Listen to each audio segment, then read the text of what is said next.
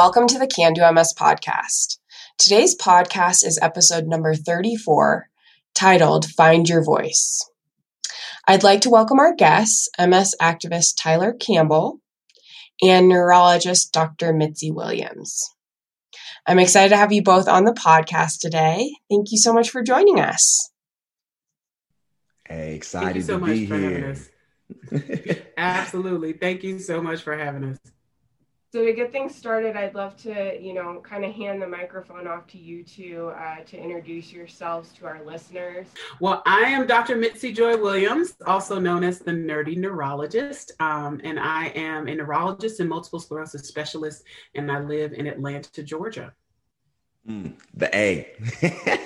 the ATL. I hear you, Mitzi. My name is uh, Tyler Campbell. I am a diehard a Texan. I come from the great state of Texas by way of Austin, and I am an MS advocate and traveling by Zoom nowadays, Mitzi, a public speaker, professional speaker. Uh, so it is an absolute honor and privilege. Uh, been in a, a, national MS ambassador from the MS Society for quite some time now. Um, mm-hmm. So I'm excited to see where we are and have a conversation, Mitzi. Let's go. Awesome. Awesome. Looking forward to it. All right. So let's just cut to the chase. Let's jump right in. Let's so why in. don't we start, you know, kind of when we're thinking about this journey of MS, you know, one of the biggest parts of it is actually getting that diagnosis. And oftentimes when I talk to people living with MS, they remember the day, they remember the time, you know, they remember all the events that led up to it. Why don't you share with us a little bit about your journey to diagnosis and, and how that happened for you?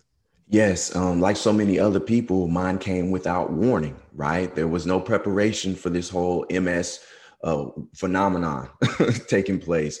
Uh, I was a, a, college student at San Diego State University in 2007, uh, playing football on football scholarship. And literally, after playing a football game, Mitzi against BYU, last game of the season, and I went to sleep absolutely normal that night mm-hmm. with no problems whatsoever. I promise. Mm-hmm. And I woke up routinely at close to five o'clock in the morning, like I always do. Um, instead of getting out of bed and rising to my feet and walking to the bathroom, Mitzi, I felt flat on my face. Do you hear me? Wow. Um, wow. It's something that we all take for granted, right? We all uh, expect to be able to just get up, wake up, and walk. I lost right. functioning in the, the limbs on the right side of my body slurred speech was completely gone. Um, and I had no idea what this was. Wow. Nobody, wow. no trainers, no team doctors at the university, they had no idea what this was and I was shipped to Scripps La Jolla Memorial Hospital, Mitzi. And if you ain't ever been to La Jolla, California, girl, I mean, that's like it's a place you want to visit. You want to go see the seals. You're trying to go get to the beach. You don't want to go there to go to the hospital. You, you feel right. what I'm saying? You want to have a good time. You want to have a good time at La Jolla. So I my introduction to La Jolla was going to the hospital. And wow. um, getting there, uh, I was sent to a neurologist. I had never heard of what a neurologist was. I didn't know what that was. Um, and as soon as I walk in, Mitzi, nobody looks like me.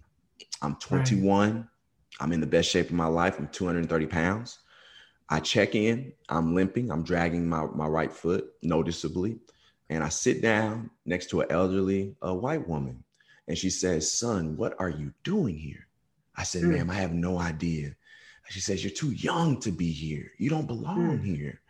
And I said, As soon as I said, uh, was trying to get to understanding or tell her why I was there. The lady came through the door, it was a nurse, and she said, Mr. Campbell. And I limped on in the back.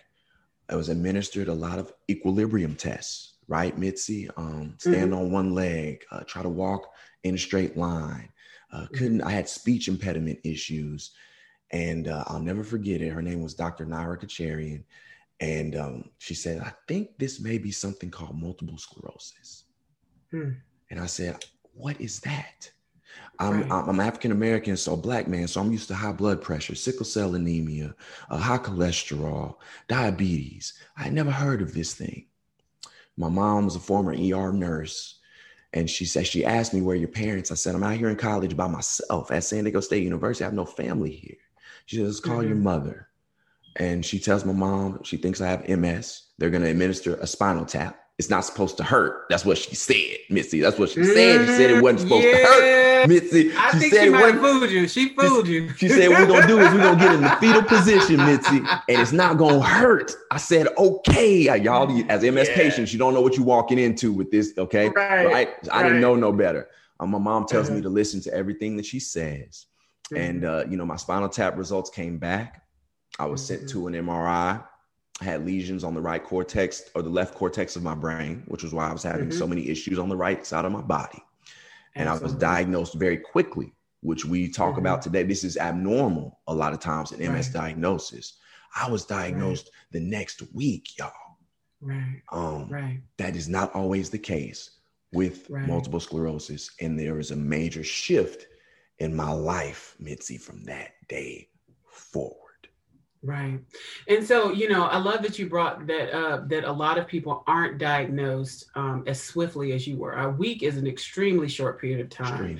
Um, and I have a lot of folks um, or people that I've seen or interacted with who have been waiting years for a diagnosis, who've been having these symptoms. Mm-hmm. Nobody knows what it was. Yes. You know, fortunately, you're young enough where MRIs are very accessible, but back in the Stone Ages, it was very difficult to get an MRI, you know, mm-hmm. and really your doctor had to have a very, very high suspicion um, of something for you to get it and good reasoning to get it. Um, yes. So once you got that diagnosis, though, um, you know, I have a lot of folks that deal with uncertainty about the future. They don't know what's coming. So, how did you grapple with that?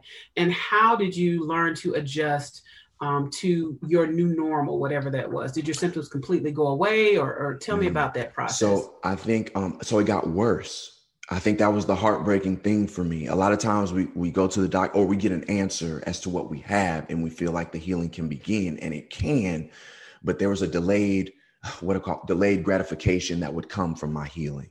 It did not right. take place.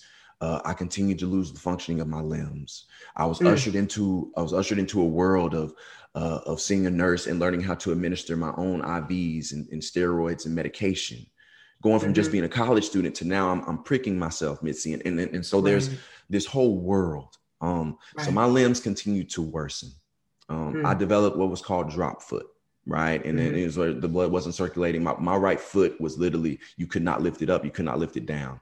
Um, mm-hmm. So my world was literally changed, flipped, turned upside down. I didn't, I thought mm-hmm. things would get better, and they didn't initially. Mm. What was important to me, you kind of reflect back on the things that matter to you in life when you're at your most vulnerable states, I feel. What was important to me at that time was my college education. I told you earlier, I was a college student. I had experienced a relapse in the middle of finals at San Diego State right. University. Wow. So I, I had no functioning in my right, I had no functioning in my right hand. My right leg is dragging. I'm having to take all my finals with my left hand. And what it did for me though is it showed me that if you have a sense of direction, a sense of things that you want to accomplish or do with your life, those are the things that are going to propel you to keep going no matter what adversity that you are faced with. My education mattered to me, Mitzi. So I found a way to uphold my education, um, not fully understanding what MS was, but the fact that I had a path towards what I wanted is what got me through um, and down the path of recovery. Um, right. So that's actually what started it for me was was um, understanding that MS has stricken my body, but I'm not going to let it take away from the things that I want to accomplish with my life, um, right. whatever those things are. Right. And that's so that's so key because what I hear you saying is that, you know, you had to look at what are the foundational things that are important to you, right? Because um, I heard you saying that you were playing football, right? So for many who may get diagnosed and let's say they had weakness on one side and they were athletic or what have you, they may have said, well, gosh, I can't be this athlete. So that means I have no purpose, right? Mm-hmm. Um, and what you were able to do was kind of distill down okay, I can't do this at this point, but this is what's really, really important to me. And I'm going to focus on this. And it also sounds like I hear you saying that support of your family was extremely important to help you to kind of um, work within the healthcare system to encourage you to listen to what the medical professionals that you were working with were telling you. So tell me a little bit about kind of how you distill down to that thing that's important or, or the importance of focusing on what's important to you, even if you can't do everything that you used to be able to do. Right. And I think that's that's so key. Man, Mitzi, worded that so eloquently, y'all. Man, okay. so here, here here's the deal. Absolutely, you got to give props. When I was laying there, I think there's a lot to be said. The human mind goes so many different places when there is silence and when there is no miscellaneous noise. A lot of times when right. we are diagnosed, we are trying to figure out what the heck is going on and what the mm-hmm. next steps are going to be. And a lot of times that is in isolation, right?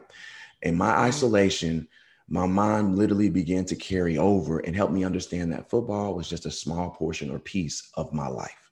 Football was nothing more than a mm-hmm. talent. And a lot of times we all have talents. This is something we are all gifted with. Some of us can do some, Mitzi can do some amazing things that Tyler Campbell cannot do, and vice versa. As listeners, y'all have qualities that you can do. Um, I learned that football was just a small avenue or piece for me. That is not who I am. There's many other gifts that I have there are other things that I love to do.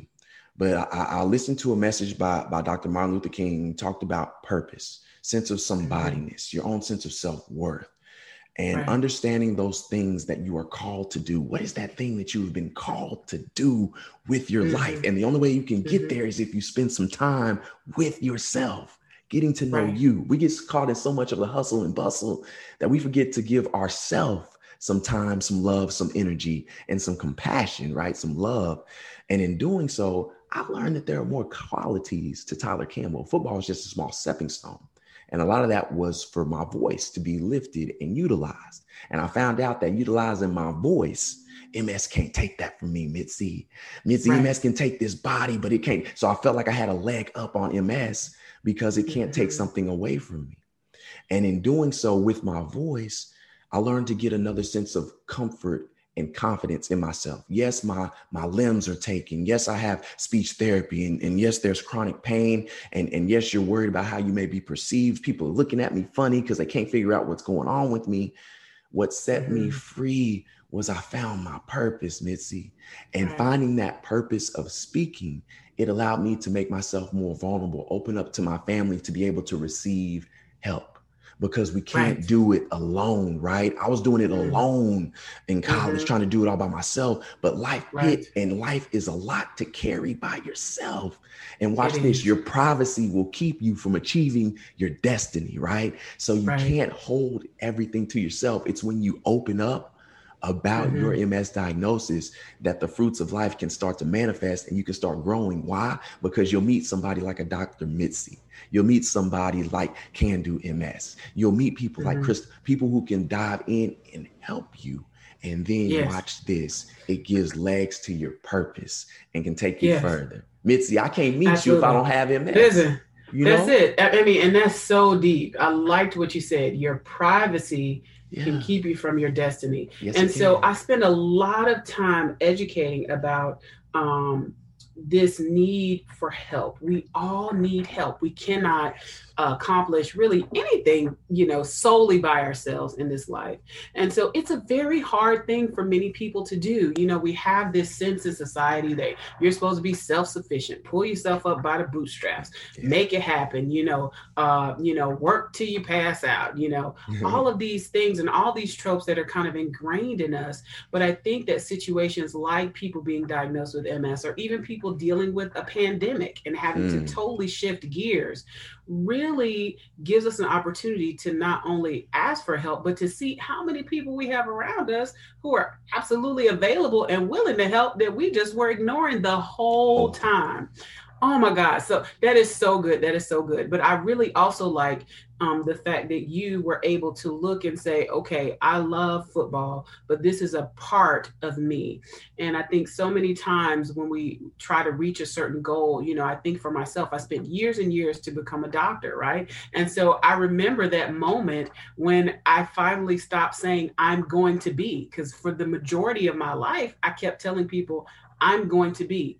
I'm going to be a doctor. I'm going to be a mm. neurologist. I'm going to be an MS specialist. And then once I achieved it, it was like, oh, well, what do we do now? you know, right. you know, exactly. And even partway through my career, I came to this realization that yes, I love seeing patients. I love touching people one on one. But I had a sense that my purpose was to reach beyond just the exam room and to be able to reach and educate people on a broader scale. And that's when those doors opened up so that I can do things like meet advocates like you and others and to really work toward my passion, which is taking care of people, but also serving my community, you know? And so, even for us who don't necessarily have a chronic illness, it becomes important for us to really kind of look at these moments, these aha moments, and refocus ourselves and dig in and find out what exactly we should be doing. Oh, so that's so it. good. That's so I love good. it, Mitzi. That's so good. That's so good. Okay, so now, now, now that we've been diagnosed, right? Mm-hmm. Um, we have connected with a healthcare team. Um, we have kind of opened ourselves up to say, hey, you know, I need some help to be able to deal with this. Yes let's talk a little bit about self advocacy. So, this is a huge thing for me. I think one of the biggest difficulties that I've seen as an MS specialist is that many of my patients don't recognize that they have a voice, right? That they have a say, that they are part of the healthcare team. And unfortunately, many people have gone along and continued on treatments that weren't effective, have continued to decline, and don't really know that they have a say so. So, tell us a little bit how you found your voice and the importance of self advocacy, as well as what tips you may have for people to become advocates for themselves or their family members.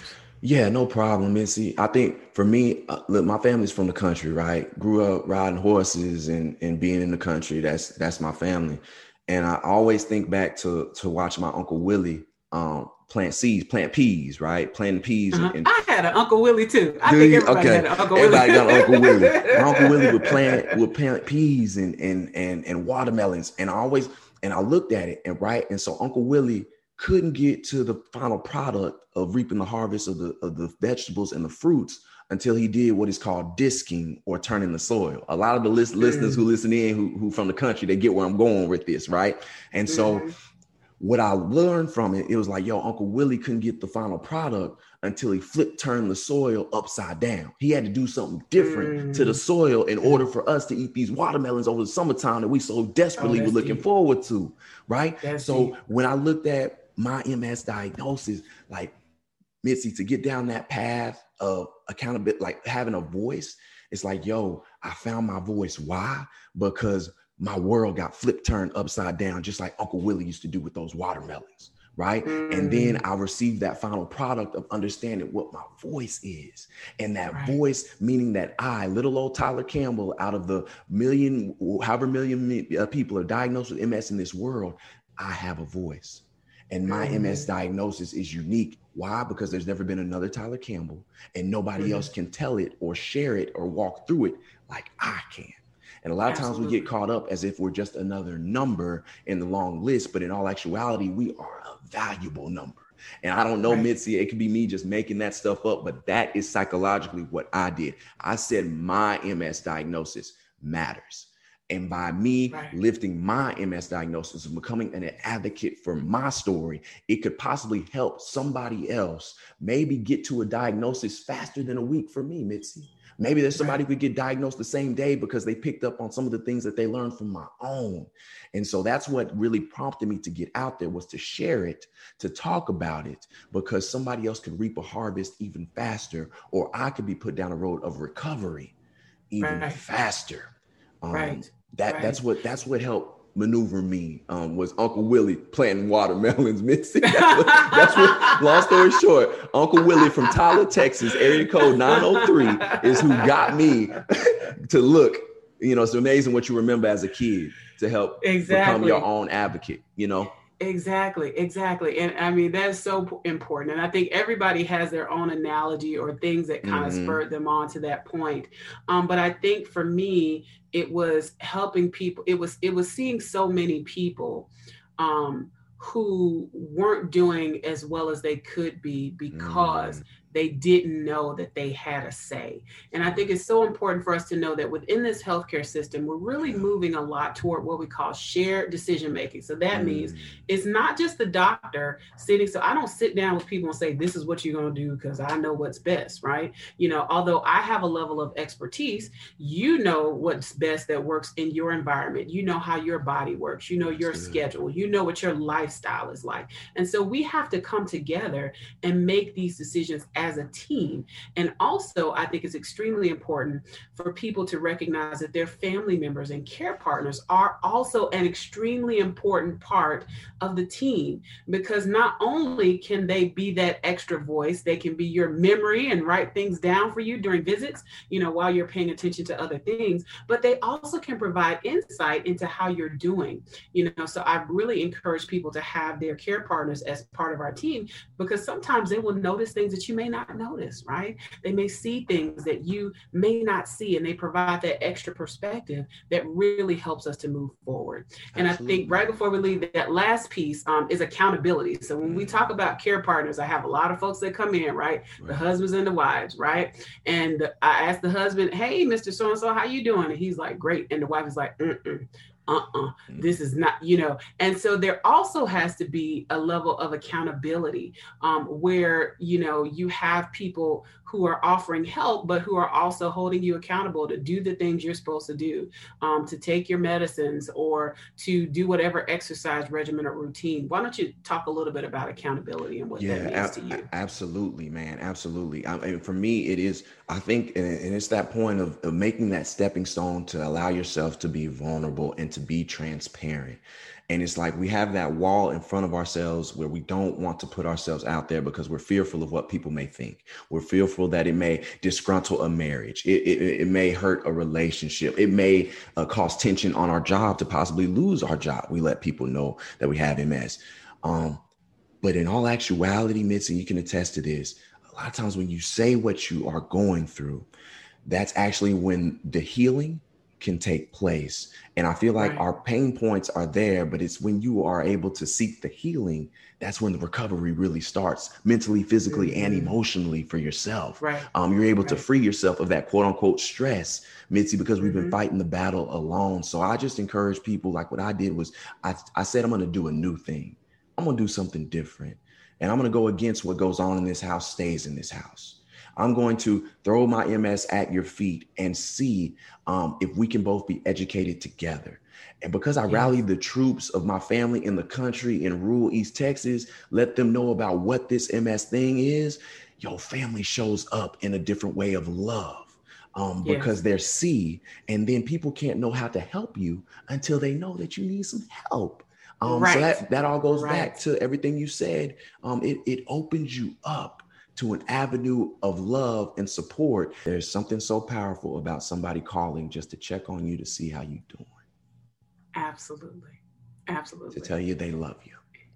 Yeah. That's powerful. And that makes such a difference, right? Because healing is not just about medications, but healing is about community. Healing is about love and understanding and trust. Um, yes. It's just, it's so much more than just, you know, going to see the doctor. So I love it. I love yeah. it.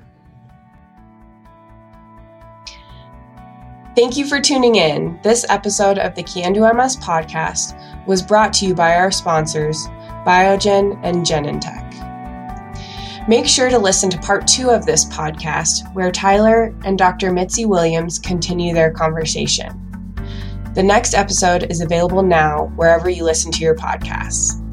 Once again, thanks for tuning in.